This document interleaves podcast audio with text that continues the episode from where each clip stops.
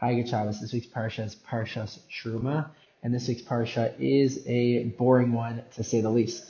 It is kind of just all the materials of the Mishkan, and it could be pretty tough to read through, honestly. In the English, it's tough to read through. In the Hebrew, it's even tougher.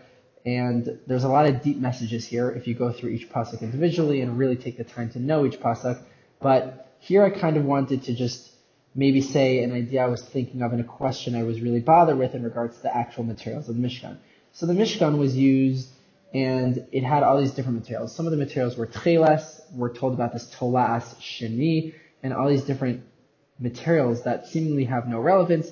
And if you kind of think about what the materials are for a second, it could be pretty interesting.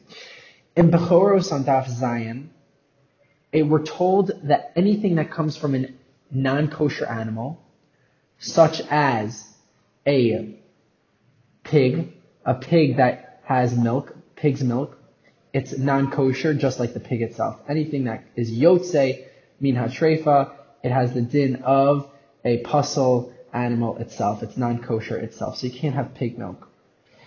But then the Gemara discusses an interesting thing. It talks about bee, bees, and you know these other types of uh, other types of non-kosher animals that secrete materials that don't really pass through the system. So a bee chews the pollen, and then a combination of spit and pollen with a chemical formation through the mouth create the honey.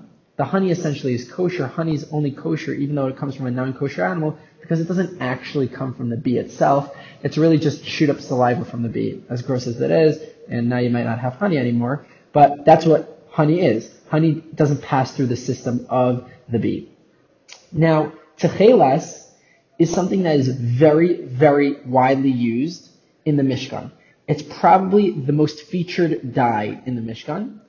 And it's very hard to understand how we're taking this t'cheles and Argaman, which comes from the same snail, the purple and the blue, based on if you leave it in the sun or not. And we're using this, this material that's non-kosher. And it's not like it didn't pass through the system of the t'cheles. The t'cheles itself is non-kosher. It's a non-kosher entity, and we take the blood of that entity and we use it in the Mishkan. It's like if I told you, oh, we took a pig, and we just took the blood out of the pig and we used it to dye the, the wool on the Mishkan. And now you're going to say to me, oh, a pig's not as bad as a sheretz. A sheretz is even worse than a pig. The t'cheles, the chilazon, is way worse than the pig. A chilazon is mitame. A pig is not tame. Inherently, a sheretz is tamei, even when it's alive.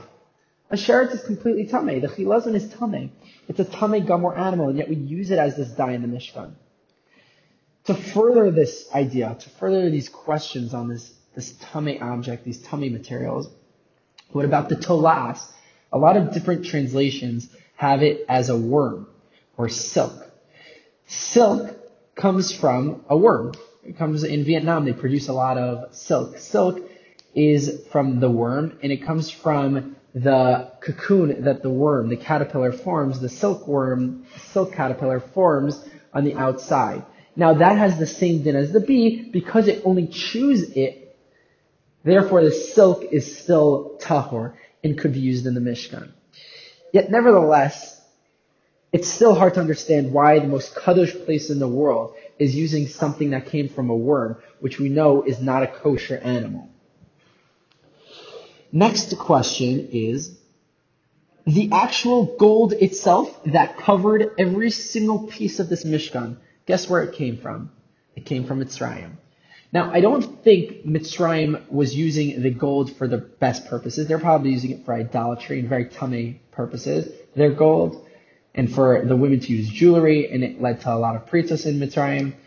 But we take that gold, and we use it in the Mishkan to make the most tahor kalim in the world. The Aron Hakodesh is made from gold that came from Mitzrayim. To understand this, it's very difficult. We're talking about something that is tamei gamor, making something that is the epitome of tahara. How is that possible? Now the last question is, the wood that Shlomo used came from the Arazin. They came from the Erez in Lebanon. We know that there's a din. If you leave, if you leave Eretz Yisrael, This is a Mishnah in Kalim. If you leave Eretz Yisrael, you become Tamei Tumas Meis. When you go into America, the air itself is Tamei. It's a very Tzioni vort, and I'm not into those Tzioni vorts, and I'm not trying to make a Tzioni vort, but that's the halacha. The halacha is, when you leave Eretz Yisrael, you are walking into Tamei air halachically. You become Tamei Meis halachically. That means that the actual wood, the wood that was taken from Lebanon, was itself Tamei. Now I think you're getting the point. The point is so simple. Everything in the mikdash, everything in the Mishkan was made from Tamei materials, which is so unfathomable to us. Yet when you think about it, it makes a lot of sense.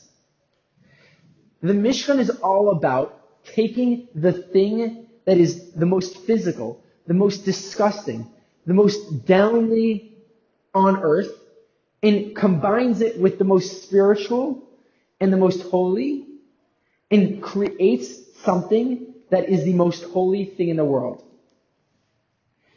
The gold that came from Mitzrayim was elevated to the Argaman. The sheretz, gamor of the t'cheles, is elevated to be the dye in the Mishkan. The tolas, the wood from Lebanon, which is Tamei, it all combines to become something that is tahor. And the message is, I think, pretty clear from this parsha, which is the Jews came from an unbelievably Tamei place. They were in a state of absolute shkatzim. They were what we would call shkatzim. And we know that a house has to represent who you are as a person. People put things in their house that represent who they believe they are. You buy certain furniture based on personality types, based on what you want to express to the world. You paint your house the color white or the color gray based on how you want to express that to the world. And so too, there's no difference with the Mishkan. The Mishkan was the Jews' way of explain, explaining to the world, expressing to the world who we are. We, the Jews, are shkatzim, but we were elevated to a high human level. We were taken from the lowliest place, the forty-ninth level of Tumah, and elevated to an unbelievably high level of Tahara, and that's what the Mikdash is. It's incorporating the materials of Tumah and elevating them to a level of Tahara. I hope I was able to uh, make this Parsha a little less boring, and have a great Shabbos, everyone.